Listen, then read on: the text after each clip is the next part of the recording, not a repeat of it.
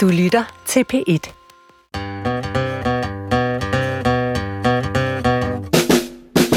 Du lytter til Vildt Naturligt på P1 med Vicky Knudsen. og Johan Olsen. Vicky, du er jo meget, meget glad for øh, at gå rundt ude i naturen. Ja, Og øh, jeg har været derude sammen med dig. Hvorfor fanden bor du inde midt i København? Du bor på Vesterbro i København. Men det er sjovt. Det er der også mange, der påpeger. Så ved man jo slet ikke noget om natur, hvis man bor i byen. Det gør Men- man jo ikke. Det gør man jo ikke. Men øh, det gør man måske alligevel. Og jeg kommer jo også meget, men jeg kan jo godt lide bylivet. Mhm. Og jeg kan jo godt lide, at der faktisk, hvis jeg savner naturen alt for meget, er utrolig meget natur. Lige uden for min hoveddør, selvom jeg bor på Stenbro. Men det er måske ikke alle, der bemærker, hvor meget natur der er. Det er der til gengæld en, der har gjort. Ja, Og det er naturformidler Nina Tofte Hansen.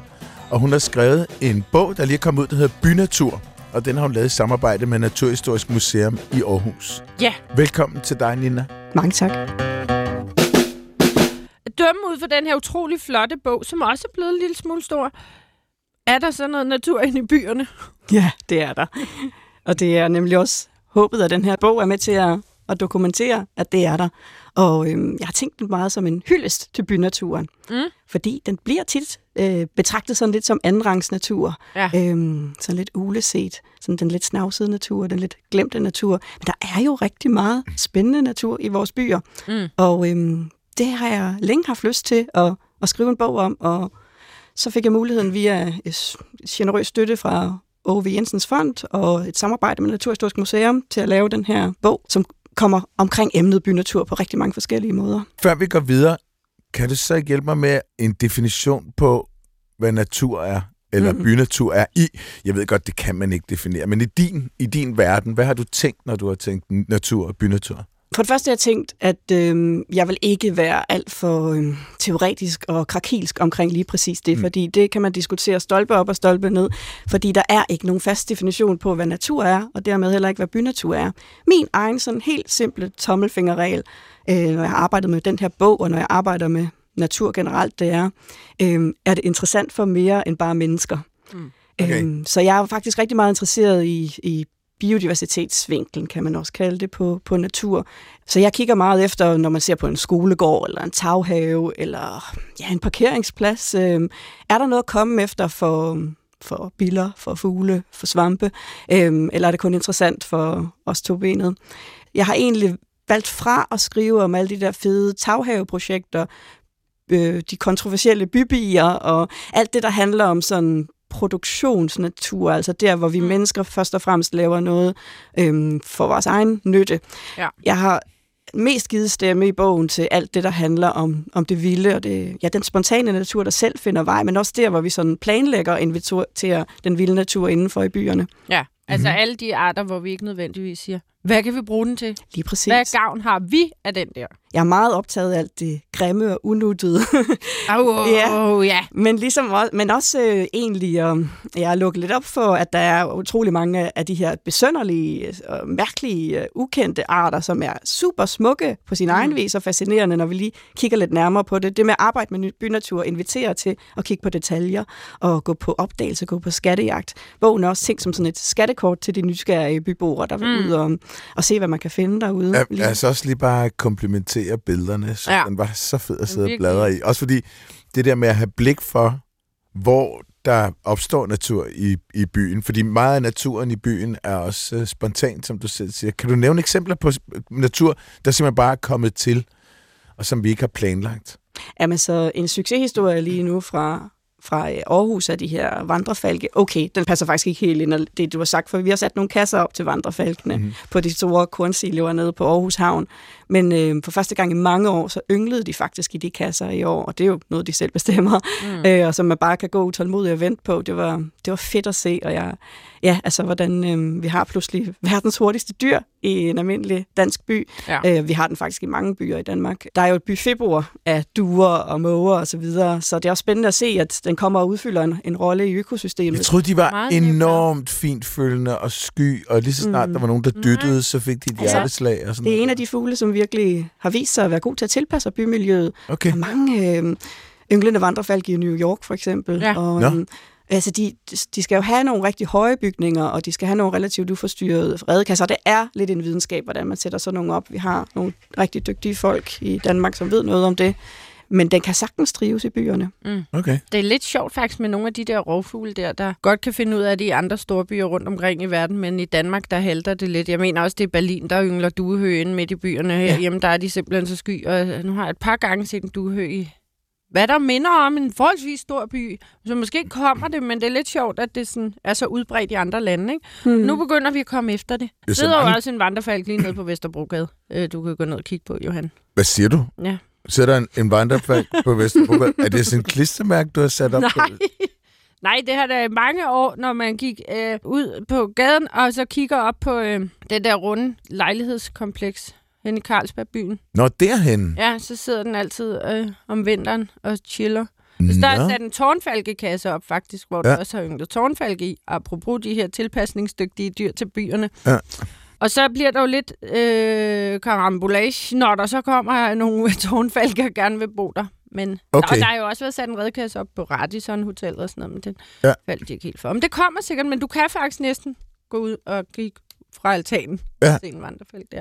Men jeg så den øh, inde ved søerne øh, i København, også for nylig, hvor okay. jeg lige skulle ind i min bil. Så hang den op over der på en solskinsdag, og Ah. mågerne gik helt bananas. Så der, det er, som du siger, Nina, der er jo simpelthen så meget mad til de der. Det er jo en kæmpe buffet. Det er jo ligesom, at Ja. Vicky fortalte mig her forleden dag, at hun havde, nogen havde set en hav, havørn, der tog en gås Ja.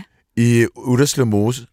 Hvis den kan det, så er der uendelig mad. Mm. Altså, det er jo helt vildt. Ja. Det bliver den fedeste havørn i, i verden, måske. Ja, og de der grågæs inde i Udderslev Mose, det er jo også nogen, der er kommet til, altså nogle gæster, som egentlig ikke kunne lide at yngle tæt på mennesker, og som lige pludselig fandt Ja. ud af, hey, der er fedt her.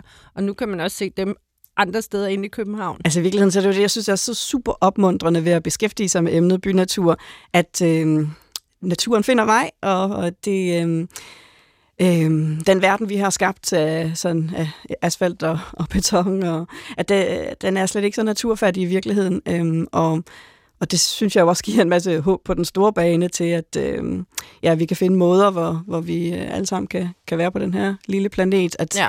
at det er muligt for, Ja. for rigtig mange vilde arter at, ja, at finde måder også at trives i et meget menneskepræget miljø. Der var også virkelig gang i den nede ved banelæmerne, og det er jo Mhm. både i Aarhus og i København, og Ja. i Odense også, faktisk. Mm. Ja. Og der ser man også øh, den der, det, det, der gør også, at naturen i byen også kan være lidt sjov også for naturnørder, at der bliver jo også indslæbt en del øh, eksotiske arter. Generelt så er Ja. byerne, de har, der man taler om sådan en varmeø-effekt, at byerne er generelt til nogle til, til ja, halvanden til to grader varmere end det omgivende landskab.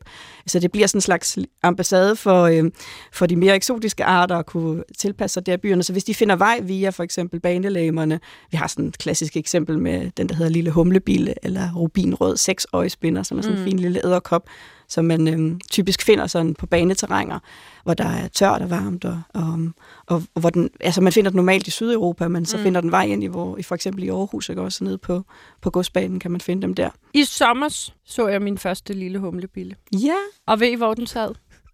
Jeg havde lige købt en ny bil, så sad den på min bil. nå, Fordi så havde den tænkt, ej, der er dejligt varmt her. Jeg skal lige have Varme og gå lidt. fuldstændig i panik og skulle hive kameraet frem og sige, det er jo altså et, øh, en insektmagnet, jeg har købt her. og, tage, og lige når jeg finder kameraet, for så fløjt den, ikke? Så jeg fik overhovedet ikke noget billede. Men det var bare lidt sjovt netop, når du siger, at de altså, ja. Ja. varmekrævende, og de elsker det her med de varme de, dyr. deres laver den- yngler gerne i sådan nogle jernbanesvælder, Ja. ja. sådan nogle, som egentlig er behandlet med alt muligt øh, Ja, sådan, det er de øh, ligeglade med. trappehandlingsmidler, men Ja. ja. det er de til synlandet ligeglade med. Ja. Jeg synes, Og den der- er utrolig nuttet. Den er så nuttet. Den er altså, lille humlebille skal vi måske lige sige, det er, det er sådan en bille, der prøver på at ligne en humlebil. Ja, Så hvad, hvad det indebærer af, af, af pels og farvestrålende Ja. ja. gule og sorte og striber.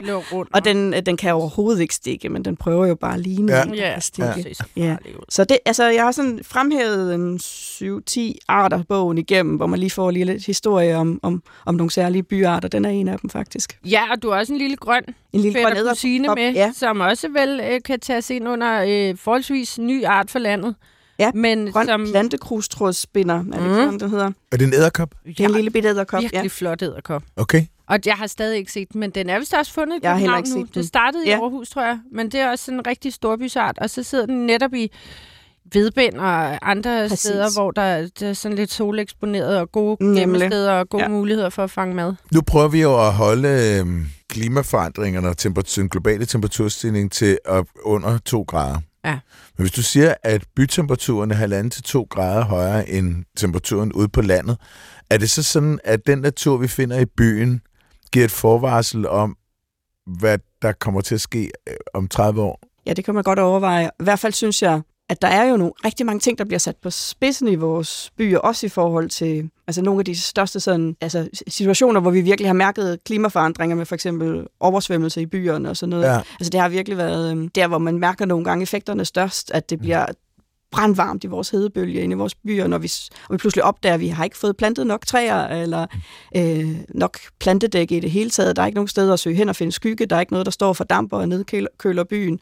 Og på samme måde, så øh, når det hele bliver, bliver, sådan, ja, bliver dækket af asfalt, så er der jo heller ikke noget sted, så vandet kan sive ned. Vi har med vilje gjort vores øh, byer enormt veldrænede. Det gør, at, at når der er skybrud, så har vi nogle, nogle store problemer. Og det er jo der, hvor der også er enormt meget synergieffekt af at for eksempel at kunne lave øhm, nogle flere grønne tage, eller gennemtrængelige øh, terrasser og veje osv., mm. at man kan bruge øh, ja, planter i stedet for, så, så man faktisk også bruger bynaturen til, til klimatilpasning. Mm.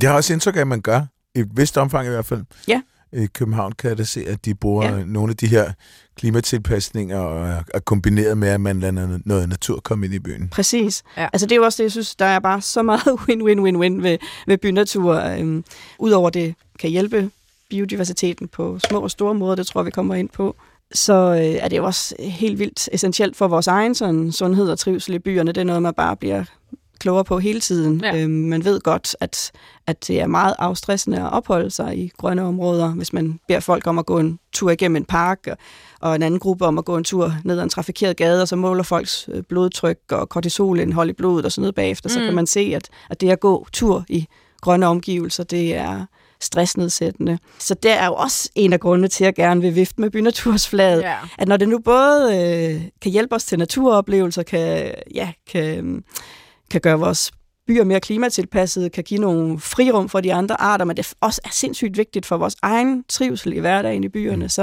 er vi nødt til at opprioritere det. Og alle er jo enige om, at, at, at, at natur er godt, og bynatur er godt. Mm. Øhm, men man må bare sige, at gang på gang, så ryger det alligevel ret langt ned på prioriteringslisten. Og det er jo ret Men- absurd, fordi der er så meget fokus på afkastet. Hvor mange mm. penge kan vi tjene mm. på at bygge og din og dan og frem og tilbage. Ja. Men man kan jo ikke sælge en lejlighed, der ligger i en betonørken. Nej, præcis. Og, og altså, undskyld mig, men intet ondt om, om landmandens marker.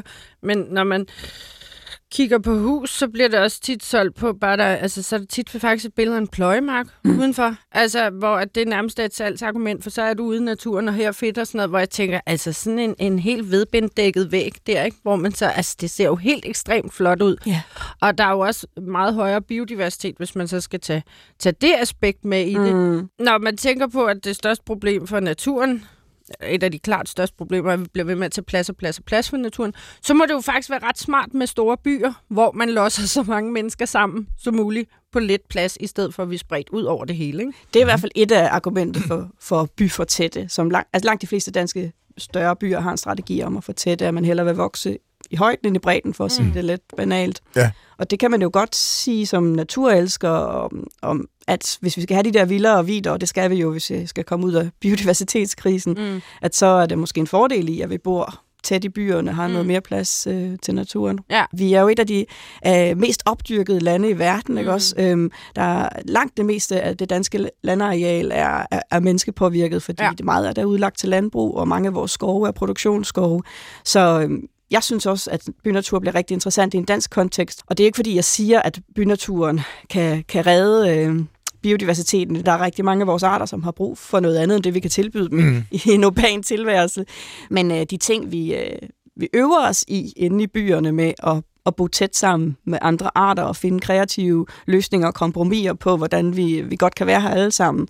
Det mener jeg i høj grad kan inspirere og opskaleres til, mm-hmm. til nogle af de udfordringer, vi har på national og global plan. Så jeg plejer at sige, at, at byerne er en rigtig god øvebane for samme eksistens. Ja. Jamen, jeg synes, det var så vildt, da jeg læste i din bog, det der med, at du skrev, at landbrugsarealerne ofte indeholder mindre natur end byområderne. Ja.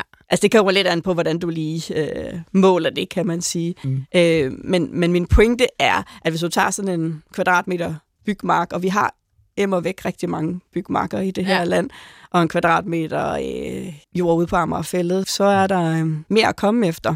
Det, der er særligt ved de naturområder, vi har inde i byområdet, det er jo typisk, at de netop, vi netop ikke kræver af dem, at de skal leve op til at producere noget. Mm. Ja. Og det gør bare, at der er en helt anden variation. Selve det at have den slags samtaler, er jo altså det, øh, bynatur kan, ikke også? At vi pludselig får snakket om, vores, hvad er natur, og vores natursyn, hvad skal naturen kunne, og, mm. og, og får den der øjenåbner med, at der er ikke nødvendigvis, at man ikke bare kan pege hen over vores skulderen og sige, naturen, det er noget, der er derude. Det kan vi i Danmark ikke så godt påstå, Nej. at den er.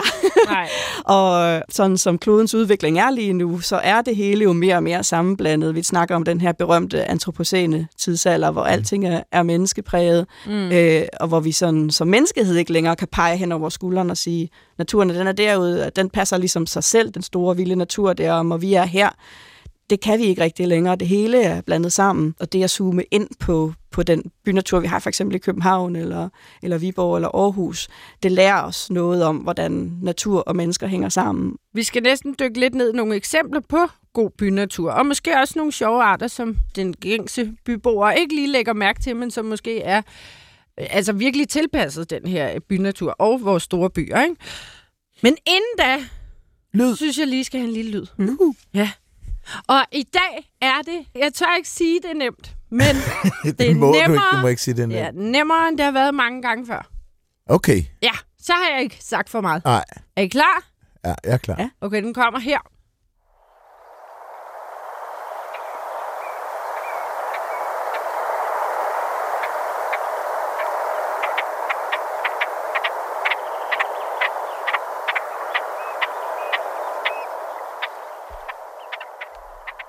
Var det den der quack, quack, quack, Ja. quack?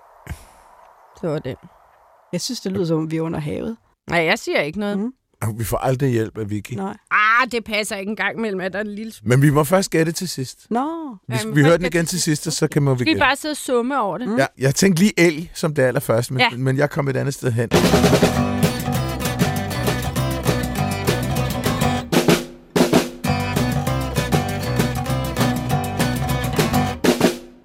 Vi har i dag besøg af naturformidler Nina Tofte Hansen, som har skrevet Bynatur, Mm-hmm. en bog, der lige er kommet ud, som handler om naturen i byerne. Og den er lavet i samarbejde med Naturhistorisk Museum i Aarhus. En skøn, glad bog. Nina, vi kunne så godt tænke os at, at høre nogle øh, eksempler på bynatur rundt omkring i det danske. Kunne du ikke guide os en lille smule? En radioguide til bynatur i de danske byer? Jo. Jeg har øhm, en 20-25 eksempler med i bogen for.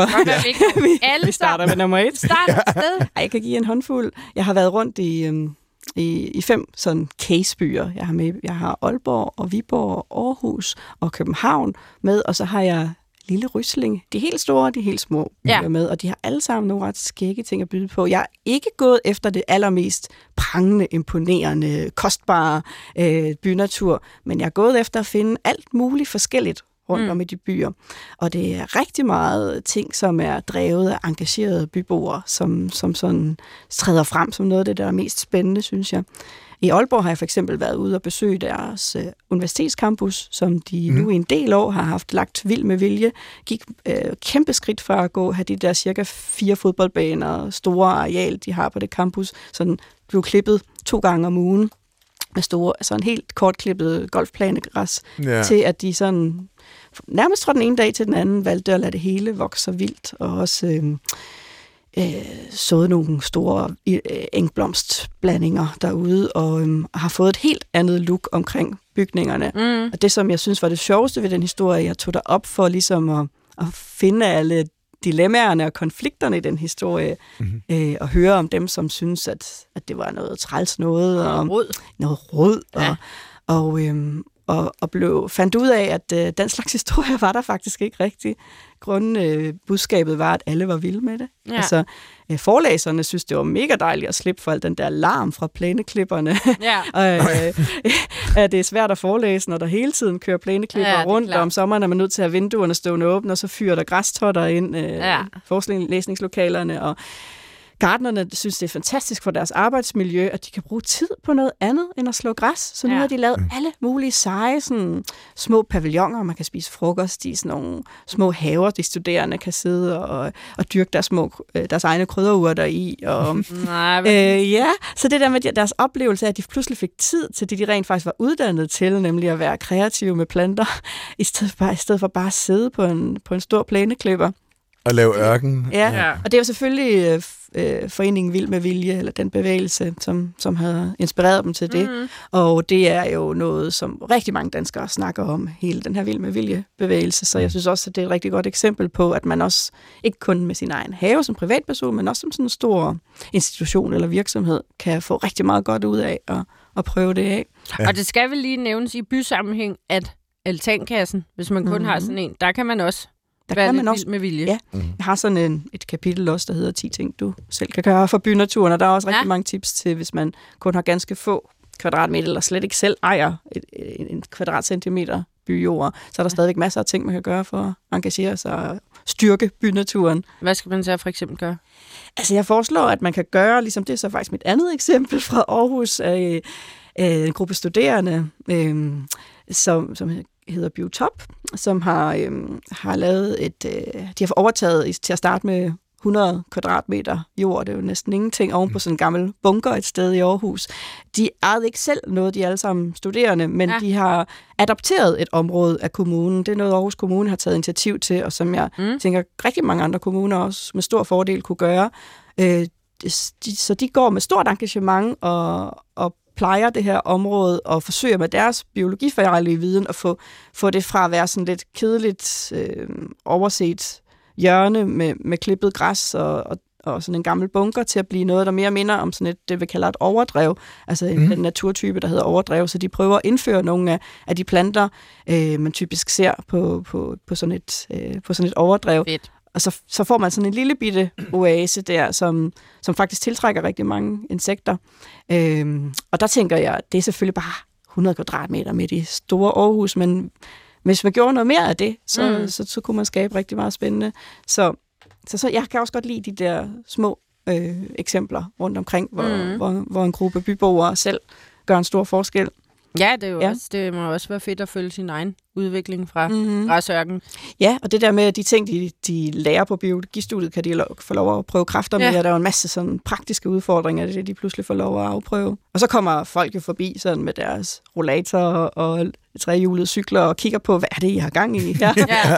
og så opstår der alle mulige gode- gode snakker om, Lige præcis. hvad bynatur det er jo også det, så det det er kan. en samtale starter. Ja. ja, lige præcis, fordi det, det, det er jeg i hvert fald meget stor fortaler for. En ting er at redde naturen, det skal vi selvfølgelig have første prioritet på, men noget andet er at sprede den der begejstring og fascination, mm. Sådan så at andre får øjnene op for, hey, det er fedt, så, mm. Så begy- begynder det i det små, og så kan man også godt se de lidt større sammenhæng senere mm. Hen. Ikke? Det er for eksempel svært at, at plante en højmose inde i, i en stor by, ikke? men Ja. så kan man måske godt på sigt se, hvorfor det også er lidt vigtigt med de der, de der øh, sjældne habitater derude, som ikke liger byen. Ikke? Ja. Og når man ser på i København sådan noget som Sankt Kjelds Torv, Sankt Kjelds Plads øh, på Østerbro, som tegnestuen SLA har været inde over, så har de faktisk kigget på natur, hvad har vi ude i Udderslev Mose, hvad har mm. vi Mm. ude på Amagerfællet af ja, økosystemer, naturtyper af arter, og hvordan kan vi ligesom trække det ind til en plads midt på Østerbro. Så, så, Ja. så selvom man ikke kan have høj, højmose midt på Højbro Plads, så, så kan man måske godt alligevel se Ja, ja. på Altså de samme dynamikker, der gælder ude i den store vilde natur, Mm. gælder inde i byen. Det er Mm. de samme regler for, Mm. for liv og for biodiversitet, der gælder Ja. ja. herinde. Jeg kunne godt tænke mig at høre et, øh, et eksempel fra Viborg. Må jeg ikke høre et, et eksempel fra Jo, det Viborg? må du i hvert fald godt. Det, der blandt andet trak mig til Viborg, var, øhm, at de har et stort vandrensningsanlæg. Ja. Virkelig kedeligt langt ord. Det sætter ikke nogle særlig spændende billeder i hovedet, men som jeg hørte folk sige, ej, det er altså virkelig flot, det skulle du tage hen og se. Det har Ja. allerede nogle år på bagen. De kalder det Sønnes, det område. Øh, og jeg synes, øh, i forhold til øh, spændingsfeltet mellem klimatilpasning og bynatur, som vi var inde på, så er det ret sjovt tænkt i, i Viborg. De, de har egentlig haft brug for at have et område, hvor, hvor vandet kunne, um, kunne blive renset, inden det, det løber ud i de store, flotte Viborg søer Mm. og som også ligesom kunne aflaste kloaksystemerne i Viborg, når der kommer skybrud. Og i stedet for bare at lave det sådan pakket af vejen for offentligheden, så har de lavet det til sådan en bypark, hvor de ligesom har lavet, lægge, lavet alle rørledningerne og forsinkningsdammene og pumperne være fuldt åbne og malet dem fuldstændig postkasserøde. Nej, hvor fint. Øh, så det er så sådan blevet sådan, øh, børnehavebørn og skoleklasser kommer der for ligesom at forstå alt det der vandets cyklus, ja. og så har de så bygget sådan en legebane rundt på området, hvor man sådan, den er altså rimelig udfordrende. Man kan sådan hoppe fra sten til sten, svinge sig over et tog over på den anden side af åen, eller trække sig over med sådan en lille tømmerflåde.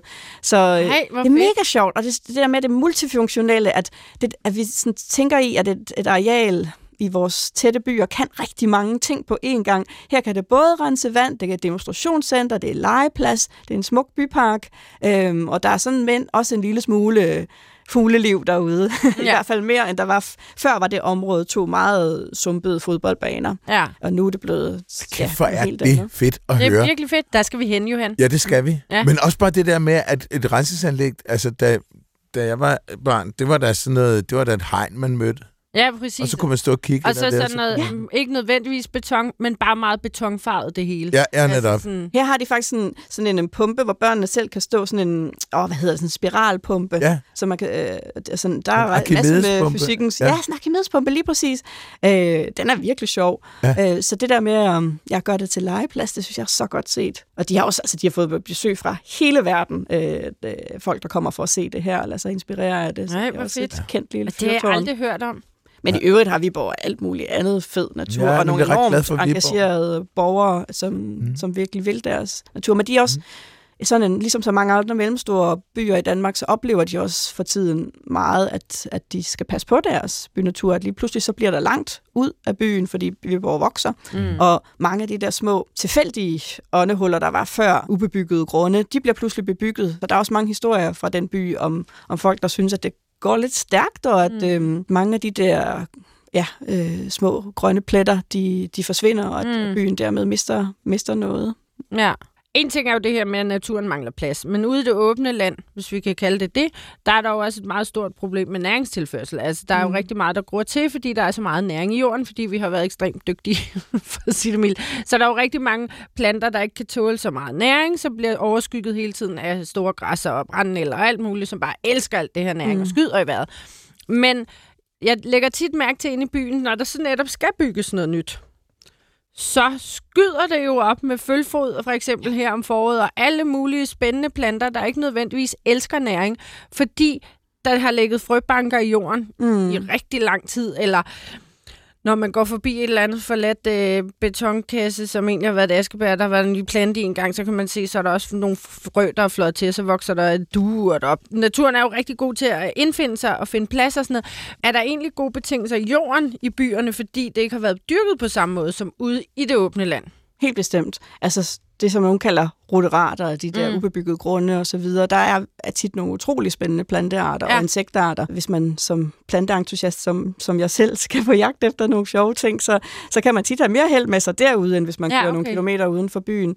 Øhm, men i virkeligheden kan man jo ikke sige noget sådan generelt andet end, at byerne tit har en utrolig stor variation. Så der er det, og så er der også det modsatte. Mm. Der er øh, næringsfattigt, der er næringsrigt, der er tørt, der er vådt, der er øh, sandet, der er leret, øh, ja, skyggefuldt og solrigt. Øh, vi har virkelig en mulighed for stor, stor variation inde i vores bymiljøer, og det er jo noget af det, som biodiversiteten elsker. I hvor høj grad har øh, bynatur en effekt på ja, eksempelvis øh, øh, biodiversitetskrisen? Altså, er det mere end bare et æstetisk projekt? Og det er, sådan, det er nok mit, mit store sådan, hovedpointe med den her bog, og egentlig selve motivationen til, at jeg selv fik lyst til at lave den her bog, det er, Mm. at, at jeg, jeg mener, der er en rigtig spændende sammenhæng mellem bynatur og biodiversitetskrisen. Man kan ikke påstå, at, at bynaturen redder biodiversiteten. Vi ved godt, at det er de store, sammenhængende, kontinuerlige vilde vider, vi skal have på den lange bane. Men der er noget potentiale for reel, øh, rig natur i vores byer Mm. lidt øh, i stil med det, vi lige har talt om, i, i og med, at der får lov at være noget landjord uden produktion og med større variation, og at vi oplever, at rigtig mange arter som vandrefalken godt kan, kan finde ud af at trives i vores bymiljøer, Mm. mm. så er der faktisk noget at komme efter. Især når man ligesom sammenligner med øh, landbrugslandskabet. Mm-hmm. Den anden pointe er så den, som som jeg selv synes, er så optaget af, at det arbejde, vi har med bynatur, skærper de færdigheder, vi skal bruge for at løse biodiversitetskrisen. Mm. Og med det mener jeg, at alting er tæt og sat lidt på spidsen i en by. Og bynatur er jo også rigtig meget bøvl. Vi snakker meget om alle de her dejlige blomster og smukke sommerfugle, men øhm, jeg har et helt kapitel med i bogen, der hedder Den forbandede bynatur, som også handler om mm. måger og alt det mm. grimme krat og muldvarper. Øhm, der er også rigtig meget bøvl med den her bynatur, som gør, at vi må være kreative, at vi må være kompromissøgende, øhm, diplomatiske i vores tilgang til at leve sammen med andre arter. Og alt det, vi går øver os på herinde i byen, hvor alting er sat på spidsen, øh, det mener jeg egentlig i høj grad er de samme færdigheder, vi skal bruge på national og global plan til at finde måder at være kreative og kompromissøgende mm. og diplomatiske, så vi faktisk lykkes med, at vores oldebørn også kan leve på en, en rig planet med andet end bare mennesker. Mm. Så det er også et demokratisk projekt? Det er også et demokratisk projekt, ja.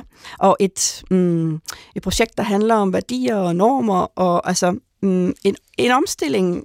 Vi, ligesom med klimakrisen, så uh, ved vi jo egentlig godt, hvad der skal til sådan i store træk og, og løse biodiversitetskrisen.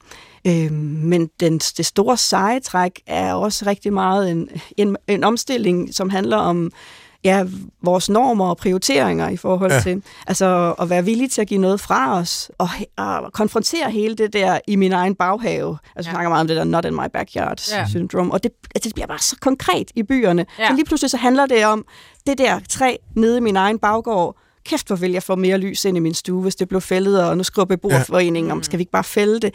Men jeg ved jo egentlig også godt, at at der er flagersmus inde i den hulestamme ja. der. Altså pludselig så bliver det bare sådan, det er lige nu og her, det er, li, det er ikke noget... Der, langt væk fra mig i en regnskov i, i Brasilien. Det er her, ja. hvor jeg faktisk skal tage stilling til, er jeg villig til at opgive mere lys ind i min dagligstue, ja. fordi der er øh, nogle skimmelflagermus, der trives i det ja, træ. Ja, præcis. Ja. Og det synes jeg bare er sindssygt spændende, at, det, at, det, at Bynatur er en samtale starter og provokerer os til at tage øh, ja, til at diskutere de her ting. Hvad, hvad, øhm, hvor må naturen være? Mm. Hvad er natur, og hvor må den være? Hvordan finder vi måder, hvor vi kan være der alle sammen? Det må godt være i min lejlighed. Ja.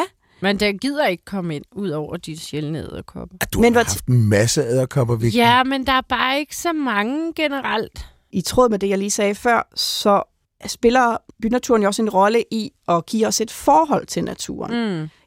Omkring 80 procent af danskere bor i byer. Altså 8 ud af 10, det er mig væk mange. Det er mange. Øhm, og det betyder jo også, at 8 ud af 10 børn typisk vokser op i byerne. Mm. Og der er jo proppet med, øh, med pindsvin og uler, hvad ved jeg, en hver bar- børnebog og tegnefilm. Det der med rent faktisk at kunne vise sit barn en levende ule, eller de faktisk møder et pindsvin, hvis det skal lykkes, så skal vi jo have noget natur tæt på, hvor mm. vi bor. Så jeg taler også meget om, om bynatur som hverdagsnatur. Altså, der er rigtig mange af os, der simpelthen ikke lykkes med at komme, altså, komme ud af byerne sådan i hverdagslivet. Så, så der, der er nødt til at være noget natur, tæt på, hvor man bor, ja. og ligesom vi talte om i forhold til ens eget trivsel, men også i forhold til, at man, ja, man kan få et forhold til den. Og vi kan jo ikke passe på og interessere os for det, vi ikke har et forhold til. Men er der ikke også, altså tror du ikke også, der er rigtig meget, vi ikke ser? Ej, jeg, altså jeg så det sødeste her i efteråret. Det var to teenage-drenge. Og dem kan man ellers ikke altid forvente for meget af. Der sker meget med hormoner, og hvad skal der ske i livet, og jeg ved ikke hvad. Og så søerne i København, hvis man ikke bor i København, så er det ligesom en lang række af firkantede søer. Og det er dem, jeg altid nævner, og det er der, jeg altid går med Gunnar. Mm. Og der er både øh, lille vandselementer og skrubtusser nede i søen. Mm. Så er der et hav fisk og et hav fugle osv. Men så så jeg de her to teenage gå, og så kunne jeg se, at jeg havde lidt travlt til, noget ikke at få fat i, hvad det var. Men der var tydeligvis et dyr på vejen, og der er både cykelsti og gående. Og så i stedet for ligesom bare være sådan, whatever, så kunne jeg se på afstand, og det var jo så tårne sprøjtet ud af ansigtet på mig. Mm. De her to bukke sig ned og tage, og jeg kunne godt se, det var lidt øh, det er lidt glammer. Men øh, jeg tror, det var en skrubtus. De simpelthen ville have den væk fra cykelstien, så den ene af dem offrede så modigt og tog den op i hænderne og bar den helt ned til kanten. Og jeg blev så glad, både over, at de havde bemærket den, fordi der er rigtig mange, der bare går forbi, og mm. altså faktisk utrolig lidt flade skrubtusser og, og, og og salamander, der er i forhold til, hvor meget trafik der er. Ja. Men øh, at, at de både har bemærket, og, og lige netop altså, tro lidt omsorg om Mhm. mm-hmm. naturen, og så, Ej, Ej, hvor er der det kommer fint. mange cykler her. Ja. Ja. Det var så fint. Men det jeg også vil sige med det der, er, at det der, du siger med, man skal have et forhold til det, og der synes jeg jo faktisk lidt, der er en force i byen, i hvert fald når det kommer ja. til fuglene. Mm. Fordi ude på landet, der er fuglen tit ikke særlig tillidsfulde. Og apropos søerne, så har mig og Gunnar jo fået nogle venner. Det startede med to gråkraver. Nu, når jeg kommer ned til søen, så kommer der to gråkraver og 10 husskader, fordi jeg giver dem hundemad. Så jeg har altid Gunners øh, tørkost med Ja. lommen til dem. Hvad siger Gunnar de til det? Ja, han er jo ligeglad. Han Okay. er, altså, han, der er jo 50 han, hun, han skal Ja. pisse om kap med tat, Ja, ja, så det Ja. er han ret ligeglad med. Og plus, jeg har jo tilvendt ham fra, han var helt lille til fuglene. Det er ligesom vores venner. Ja. Så den ene huskade, den hopper jo sådan til 20 cm fra Gunnar, Ja. og venter på, at de, og de er jo enormt intelligente, så de kan jo se mig på øh, 10 km afstand, uanset hvilket tøj jeg har på, eller så er det Gunnar, de kan kende.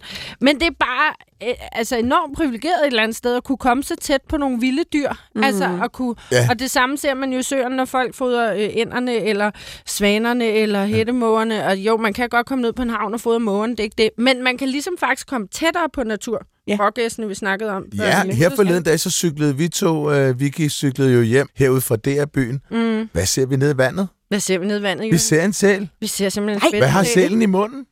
En kæmpe fisk. En kæmpe Ej. fisk. Og Ja. hvad hænger der over scenen? En kæmpe svartbag, ikke? Yes, en kæmpe svartbæs. Den mågen. øh, den- Ja, den, Ja. Lige måge, ja. Neden for fisketåret. Ja. Bum. Hvor sjovt. Ja. Og så var der en lokal, der fortalte os, at det var jo den, der var startet ved Sluseholm, så den hed Slusy. Slusy. Slusy. Ja, Slusy. Ja. Ja, i. Aalborg, apropos, det bliver jeg jo nødt til at sige, der har man Ja. kunne se, altså, almindelig delfin. Ja, ja, ja. Svendborg. Altså, Svendborg, øh, Dele er der stadigvæk. Dele, ja, mm. Dele er der stadig. Så uh, nå, men pointen var bare, der, der, man kommer vel også, når man nu skal have det her forhold til naturen, har man vel nogle forser der med nogle Ja. lidt større dyr i hvert fald. Bestemt. Man kan komme tæt på. Og så opstår jo til gengæld hele debatten om, er det, er det så stadigvæk vilde dyr, når vi fodrer dem, eller bliver de lidt klamme, de der måger, når de, er de så pludselig ikke rigtige måger længere? Er de så bymåger eller flyvende rotter? Rotter har vi jo også. Det er jo også sådan en ting, man Ja. ser i byen. Ja, dem Det kan man også komme sådan en mild på. vinter, de. Mm. de er ret... Øh, de er meget tillidsfulde. Ja, Ja. eller kolde ja. Ja. i røven, eller hvad man vil Ja. ja. sige. De kan blive bedre rundt på Vesterbro. Der, altså, ja. Ja. der, og det er jo også et, øh, det er vel også sådan et, et problem. Men de bor jo primært i kloakkerne, er det Ja. ja. rigtigt? ja, det tror jeg. Jeg har faktisk ikke, øh, jeg er ikke den store rotteekspert. Nej. Ja, det er Øhm, kloakkerne inde i men- København. Ja. De er virkelig Mhm. mm. glade for. Og så plus, der er jo så mange... Altså, der er jo den der sjove ting ved... Altså, min mor, hun, hun jagter jo rotter, skulle jeg til at sige. Ja. Altså, pro- professionelt. Med hundene blandt andet, ikke? Og på Bornholm er det jo tit, at de er kommet ind i et hus og ind i et køkkenskab, eller er ude i garagen ja. et eller andet sted. Det kan også være et stort hønsestal eller et eller andet. Men der er jo simpelthen det her med, at rotterne i København er gigantiske. Mm. Altså, det er jo blevet nogle mofos af nogle rotter, Ja, fordi de de, trives så godt i vores kloaksystemer.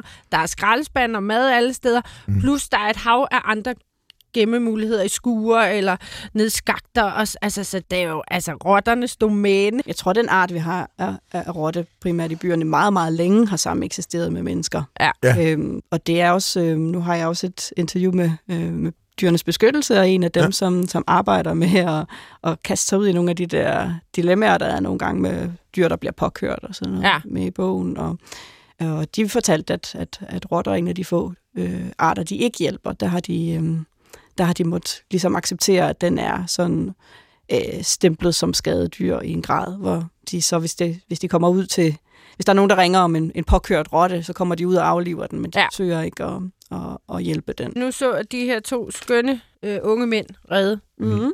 det her dyr, der formodentlig var en skrubtus. Mm. Øh, at der er jo ikke nogen stoppe for at øh, øh, få dræbersneglen ind til siden, før de bliver splattet. Altså, der må man bare sige, de hører i samme kategori over. Ja, det er bare, ja, hov, hellere ja. end gerne lige ramme dem med cyklen, ikke? Mm. Plus, der er også mange spændende snegle i byen. Er det det? Ja, jeg, igen, Vesterbro har jeg jo fundet øh, kældersnegl, som ikke er leopardsnegl, men en gul snegl, som okay. Faktisk er forholdsvis Ja. sjælden. Nede i, igen din baghave, Johan. Skydehavebaneparken. Mm. Skydehave, ha, skydebanehave. Banehaven. Skydebanehaven. Parken. Pakken. Der kunne jeg også forestille mig, at der er nogle spændende ting, fordi har den, den der, det er også et areal, der har fået lov at ligge længe. Ja, der er altså, også er noget lidt kontinuitet til Ja. det her. Ja. Og der er jo rigtig mange, der trækker derned. Altså, så er det måske ikke alle sammen hjemmehørende planter og sådan noget, men der er, ret, der er nogle ret vilde bede, og folk mm. har netop selv nogle øh, små kasser med tomater og sådan. Ligner nogle ret fede projekter, de har gang i. Mm. Og det er jo klart, det er jo et mekka for snegle, det der. Mm. Så gemmer de, så er der jo masser af steder at gemme sig ind i det her høje vegetation og busker og sådan noget. Så mm. efter et godt regnvejr, så har jeg været med en øh, ven nede, Måske en lille smule påvirket af alkohol, men for Søren, vi havde en fest med at finde, jeg ved ikke, hvor mange sneglearter i regnvejr nede i... Øh, I regnvejr. You're kind of fun. Ja, netop. præcis. Men ja. Nina, Skal vi altså gå i byen? Ja. Nej, vi havde været i byen. Ja, ja, men... Det var under corona. Byen lukkede jo lidt tidligt. Ja, Så, og ja. apropos, ja. Nu, har, nu har vi slet ikke taget corona-ordet her i Nej. brug endnu, men lad mig bare sige kort, at, øh, at det var jo tilfældigvis... Jeg var gået i gang med projektet længe inden, og, og øh, har bare kunne se på under corona-nedlukning, at, øh, at nogle af de her ting, de bliver endnu tydeligere. At mm. det Mm. bliver rigtig tydeligt, at vi måske har været lige lovligt nære med, med pladsen til, til den frie luft og de grønne områder i vores byer, når vi pludselig har naturen som vores Ja. eneste mødested. Ja. Der har jo været steder, man har været nødt til at spære af, fordi trængsel har været for stor. Og, Og det synes jeg, man skal tænke rigtig meget over som byudvikler, Ja. at det giver et fingerpege om, hvor vi kunne risikere at være meget snart, ja. hvis ikke vi husker at afsætte mm. nok plads. Det kunne være rigtig dejligt at få bynatur ind i planloven, for eksempel. At rent faktisk få, få, få noget regulering på, der sikrer et, et, et vis antal kvadratmeter per byboer, eller hvordan vi nu vælger at udvikle det. Nu har alle kommunerne jo meldt sig til at blive vildere. Mm. Og der er jo immer væk øh, nogle byer rundt omkring i kommunen. Ja, der er 92 ud af 98, så er det ikke sådan? nu, Ja. de skal se at få det der Mhm. bynatur. kommunerne kan jo bare gå i gang selv, altså hvis mm. Mm. det kommer til at tage noget tid, før vi får en, en national planlov. Ja. Og det jeg også ser i min historie i bogen, det er, at vi øh, står virkelig i taknemmelighedsgæld til helt almindelige engagerede byboere. Mm. Mm. Altså de ting, der er rundt omkring, øh, som er blevet bevaret eller fået lov at blive nogle flottere steder, det er det i allerhøjeste grad, fordi der har været nogle gange en overraskende lille flok engagerede byboere, som har set noget for sig, som har haft nogle visioner, og, og som har haft så meget naturkærlighed, at de har kastet sig ud i kampen. Ja. Nu sidder vi også lige op og ned af Amagerfællet herude Ja, i det her ja. byen, og den historie er også med i bogen, og svær at fortælle, fordi det er en uafsluttet historie, men øhm, personligt er jeg meget imponeret over, at, at der er så mange københavner, der formår at holde dampen oppe gennem Ja. så mange år. Øh, Det siger altså noget om, hvor stor kærligheden er, og øh, det synes jeg virkelig, at man skal lægge mærke til, som dem, der sidder som beslutningstager, at vi vil rigtig gerne den her natur. Det Ja. vil også os, der bor øh, inde i byerne. Meget, meget dedikeret. Men øh, Nina, fordi tiden løber jo, og vi bliver simpelthen nødt til at høre, hvorfor Rysling er med. Ja, Nu har vi nogle forholdsvis, vi har tre største byer, og vi har Viborg også stor by, og så kommer Rysling. Har du været i Ryslinge, Johan? Nej. Jeg mindes heller ikke, at jeg har været i Ryslinge. Hvad er historien? jeg har været i Ryslinge. Ja, det Et tænkte jeg dejligt nok. sted. Ja. Måske lige sige, jeg har været i Ryslinge for at øh, aflevere eller hente et øh, efterskolebarn. Nå, Ja, de okay. har- Nå, nå. Ja. En efterskole og højskole. Ja. i Okay, jeg tror Ryslinge. altså slet ikke, jeg har været i Rysling. Hvor ligger Rysling? Det ligger på Midtfyn, og, og er en ret almindelig landsby. Nej, nu skal jeg passe på, hvad jeg siger. Den er faktisk lige nøjagtigt stor nok til, at, øh, at jeg skal betegne den som en mindre by. Nå, Der er okay. omkring 1700 indbyggere. Ja. Så, øh, så lidt større end, end en landsby. Og så viste det sig, at der var, var nogle rigtig interessante historier i den lille by, fordi de har helt tilbage i 95 etableret det, de kalder en skulpturpark, men som faktisk er rigtig meget vild med viljeområde, længe før vi andre begyndte at snakke om det. Mm. Og som opstod, fordi at øh, de oplever, som i Karl Toppe, en af dem, jeg har interviewet, siger, det åbne land er lukket land. De Ah. bor i en lille by omkredset af det, vi kalder det åbne land, men de kan ikke komme derud, fordi Nå. Det er store godsejere og private landmænd, store ja. marker, som man ikke må færdes på. Så hvis du egentlig skal ud i naturen i Ryslinge, der er nogle skove, du kan tage ud, men i høj grad, så skal du sætte dig ind i en bil og køre hen til naturen. Ja. Man har jo ikke i de små byer anlagt parker, ligesom vi har gjort i, i Aarhus og København. Øhm, der har man jo bare tænkt, om de har jo naturen lige udenfor. Mm. Men i og med natur, eller det lige udenfor er landbrugsland. Ja. Så det, de gjorde i Ryslinge, var at konvertere noget landbrugsland til en bypark, som de kaldte Skulpturparken, fordi den også har en masse sådan landart og skulpturer der. Ja. Og de er så gået i gang med nu at, at søge penge til et ambitiøst projekt om at udvide den med en biodiversitetspark. Øh, Nå, hvor fedt. Ja, det er mega Wow. fedt. En ret stor en, og øh, de har en, en øhm, jeg tror, det er grøn mosaik guldsmed. Nu håber jeg, jeg ikke siger forkert, men de har i hvert fald en relativt sjælden mm-hmm. guldsmed på egnen, som, øh, som er et godt argument for os at lave. Og de kan se, at der er kommet rigtig meget liv i den her skulpturpark, så der er noget at komme efter. Det synes jeg er rigtig sjovt. Altså Ja. en, en by på med 1700 indbyggere øh, kaster sig ud i at øhm, ja, helt eget initiativ, og dem, der ligesom sætter gang i at, at søge midler og lave kontakter for at lave den her biodiversitetspark. Ja. Så de har bestemt fortjent en plads i bogen, Ja, og i virkeligheden tror jeg, at rigtig mange danske byer, når man dykker ned i dem, har jo masser af spændende historier og eksempler. Så et eller andet sted har jeg jo også bare valgt, at, at øh, jeg vil have fem med, og så, Mm. Ja. øh, selvom jeg skulle have haft 500 med. Nå, Jeg har aldrig tænkt over det der, idé. det åbne land er lukket land. Nej, det er en Mm. virkelig Det- god pointe. ja. Der er jo ikke, øh, hvad hedder det nu i Sverige? Allemands, Allemandsret. Ja, Allemandsretten. Og, og selv det at gå en tur på landeveje, øh, det har man ikke altid lyst til med, med, med hunde og børn, fordi det er Mm. tit nogle smalle veje, hvor folk kører Mm. rigtig stærkt. Så, selv, så det er faktisk også bare svært, selvom der er markveje, at, at gå sig en tur derude. Mm. Nu har de så også en, en flot skov, øh, Ravn, Ravnholdt skov, skov lige op af, af Ryslinge, mm-hmm. Mhm. hvor man kan gå nogle ture, selvom det også er en privat ejet skov. Nina, nu må vi lige høre. Der er meget glæde ved at læse den bog, og man bliver helt opløftet, og man bliver helt opmuntret og tænker, at det hele skal nok gå, og vi skal da bare have meget mere bynatur ind. Men jeg kan huske en gang, hvor der var øh, en kommune eller en by, der netop prøvede at gøre det lidt vildt og, og lade nogle arealer. Så var der to lokale, der havde købt deres egen havetraktor, så skulle de den lyne mig nok for en doleret det der høje græs, der stod rundt omkring. Der må der også være nogen, der synes, det er helt vildt irriterende med Ja. det der. Øh, helt bestemt. Det eksempel, du lige nævner, det har man også oplevet i Aalborg for eksempel, at, at nogle af de arealer, som Aalborg Kommune, som er ret meget frem i skoene med, med, med natur og biodiversitet, de har også oplevet nogle af deres arealer, så kører, kører private haveveje bare ud og, og slår over det. Fordi, men er det typ- typisk, fordi ikke er ond vilje, men de tænker, det må kommunen have glemt. Ja, Det er noget sløs. Det hjælper det vi retter med. vi lige op Jeg på. viser samfundssind. Bynatur er også bøvl. Blomstrende bede, som når vi kommer hen i oktober, ser virkelig dødssyge ud og bare Mm. mm. står og samler skrald. Altså, det er jo også alt muligt, vi skal, vi skal bakse med og se, om vi kan finde ud af at trives med. Og alle har en eller anden grænse, tror jeg. Jeg tror også, vi skal passe på med. Og, altså, nu sagde du, du nævnte på et tidspunkt, at du gerne vil have flere æderkopper i dit hjem, men, men vil du også gerne have dem op i sengen, for eksempel? Øh, Ja, lige Vicky. Lige Ja, ja, det er- er, det er ja. måske et dumt spørgsmål. Og det er, det er faktisk måske heller ikke noget, vi lige skal have Nej, ud i radioen, hvordan du har det med, med dine æderkopper i Nej. sengen. Bevares, hvis jeg heller ikke skal være single for evigt, kan godt være, jeg skal sige, der Godt. går grænsen. Ja, fordi jeg har i hvert fald også sådan, at, at, at jeg synes, de er okay ude i min entré, og jeg synes, de er rigtig spændende med æderkopper ude i entréen, øh, men ikke så vild med dem inde på mit soveværelse. Nej. Nej. Andre har det jo sådan, at de synes, det er rigtig spændende med, med æderkopper ude i deres have, men helst ikke inde i deres hus. Og andre har det jo sådan, at de synes, det er rigtig spændende med æderkopper ude i skoven, men helst ikke inde i deres by.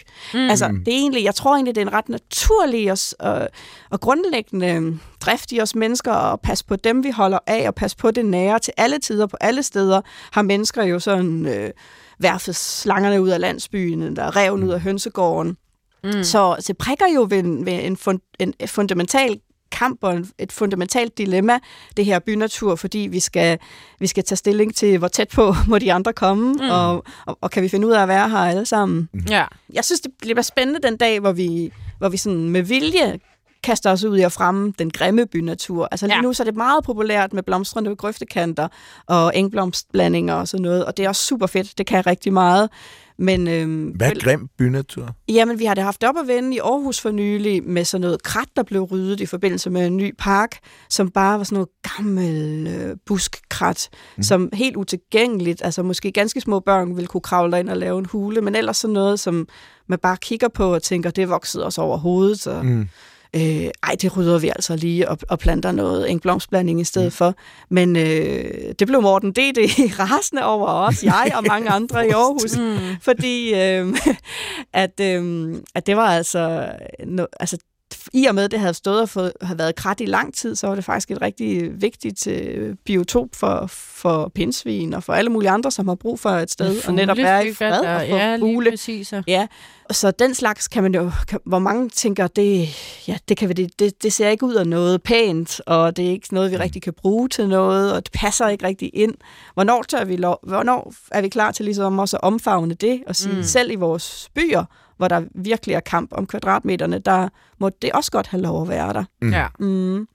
Ordet park, det lyder som noget meget altså barokt på en eller anden måde. Altså sådan Mhm. noget trimmet græs og En for, formklippet firklippet... busk. Nej, jeg er, form, jeg er sådan jeg er firklippet, det hedder det ikke. Firkantet ligusterhæk, og altså Ja. helt straight up, og ja, netop figurer ud af, af de buske, der er, så har man formklippet dem til en eller anden det ved jeg ikke, en, der spiller banjo eller et eller andet. Ah, okay, det altså, vil, jeg, det vil jeg altså sætte pris på. Ja, det vil jeg faktisk også lidt. en, der spiller banjo, er en ret god idé, Vicky. Men kan man ikke også kombinere det lidt, Nina? Altså, fordi det, du har jo nævnt min mors have mange engang i det her program, og hun løber jo agility. Mhm. Mm-hmm. Så der er jo ligesom, altså det er som sagt virkelig svært at løbe agility ind igennem et, et krat, øh, eller Ja, et jeg meget spiller højt... krokket, og Ja, det er altså også også- meget altså, svært at gøre. Den er også lidt i- svær. Det giver selvfølgelig nogle udfordringer. Altså, man kan jo også bare Ja, ja. der er så muligheder i tingene. Ja, men ja. der er det rast på en flad græsplæne. Ja. Men så er resten jo vildt. Er det ikke også det, vi skal tænke ind i det, tænker du, når du nærmest gerne vil have det her lidt øh, rode mm. og det grimme, Jo. og det er jeg også kæmpe fan af. Jeg, jeg, jeg har brugt ordet kompromis mange gange, og Mm. mm. det, er- jeg, jeg, ser det bestemt ikke så, så sort-hvidt eller Nej. gråt-grønt. Altså, det, det, der er virkelig mange øhm, altså, muligheder for at, øhm, at kombinere, altså at lave arealer, der kan bruges til flere forskellige ting Ja. ja. på én gang, og der er også og vi er selvfølgelig også nødt til at have en blanding af alt muligt. Vi skal Ja. ja. også have et sted at sidde med et pikniktæppe eller spille Ja. ja. øhm, Mm. kongespil. Ja, Øhm, kongespil. Ja, ja, det er ja det vigtigt. ikke dejligt ja, til sommer igen at sidde på et åh, ja. pikniktæppe og spille kongespil. Men koldt øl. Jeg, jeg, jeg kan virkelig godt lide at spille kongespil. Jeg tror ikke, der er mange her i landet, der er dårligere til det end mig. Jeg synes, multifunktionel er sådan et kedeligt ord, men jeg ved ikke, hvad jeg ellers skal kalde det. Altså arealer, man kan bruge til mange ting, som opfylder mange formål. Jeg har et helt kapitel med, der hedder børn og bynatur, fordi Mm. mm. jeg synes altså, at der er nogle rigtig spændende synergier. At øh, man har faktisk også haft et kampråb en gang i Danmark, der hed børns ret til krat. Mm. Fordi Ret til krat. vi ved også mere og mere om, at sådan en sund opvækst, den kræver jo også, øh, altså det, at det er rigtig godt at komme ud i naturen, sådan sansemæssigt og motorisk og alt muligt andet.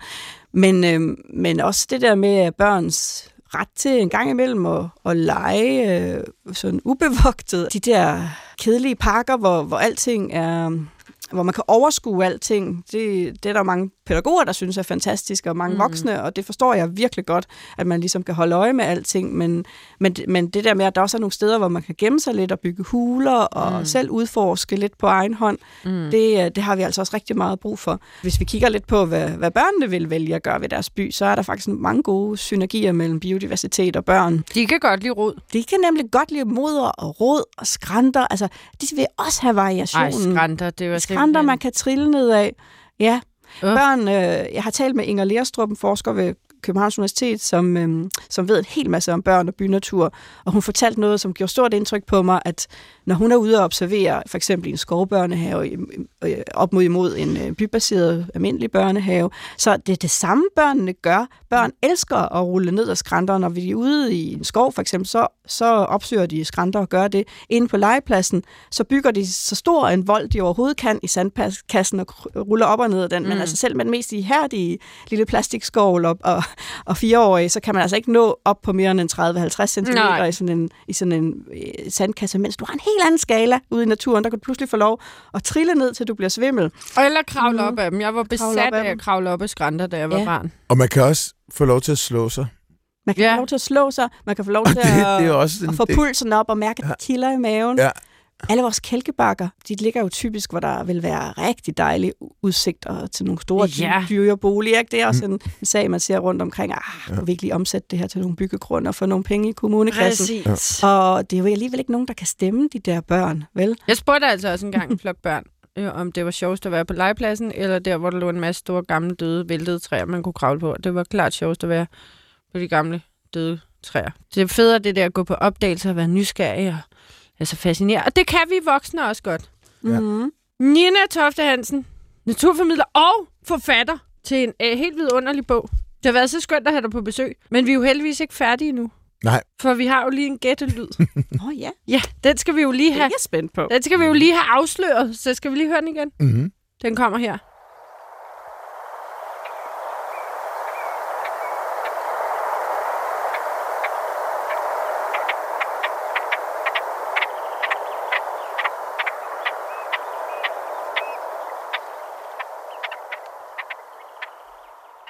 Altså, jeg har forladt ideen om undervandet. Det er, man kan høre fugle, der er en lille smule ekko rundt omkring, og der er, det kan godt være, der er, noget, der er skov, måske en sø. Jeg synes, jeg kan høre sådan nogle fugle, man ville finde ved en sø. Men det ved du bedre end jeg. Du er jo naturformidler. Tavligt bare lægge den over. Så du- Nej, Klar, har hvor et mange gæt, Johan. gange folk gør Så kunne Nina jeg, sige, Jeg, jeg, har ikke et Du gæt. er jo biolog. Jeg har Det- ikke et, ja, jamen, jeg har virkelig ikke et gæt. Altså, den, den er helt gær. Altså, jeg synes, det lyder som sådan en slags andefugl, men så hører jeg den, og så tænker jeg, nej, nej, det er pattedyr. Nej, det, nej, og så gav jeg op. Ja.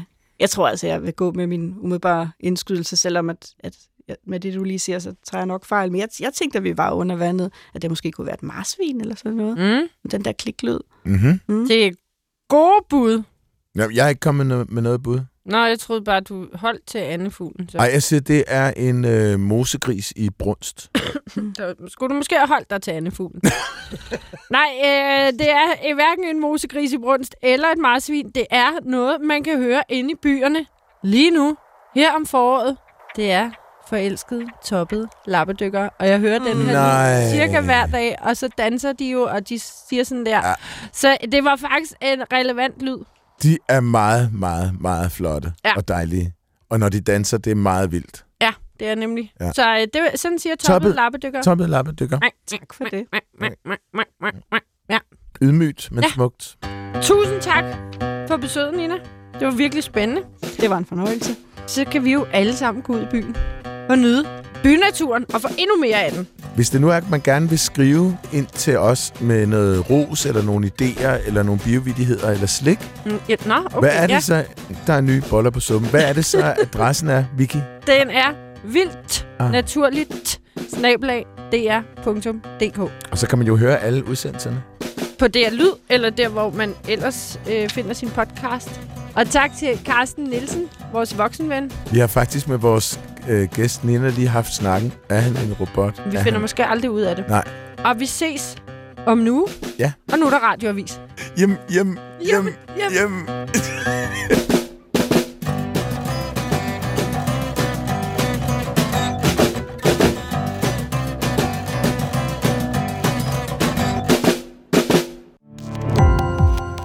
Gå på opdagelse i alle DR's podcast og radioprogrammer. I appen DR Lyd.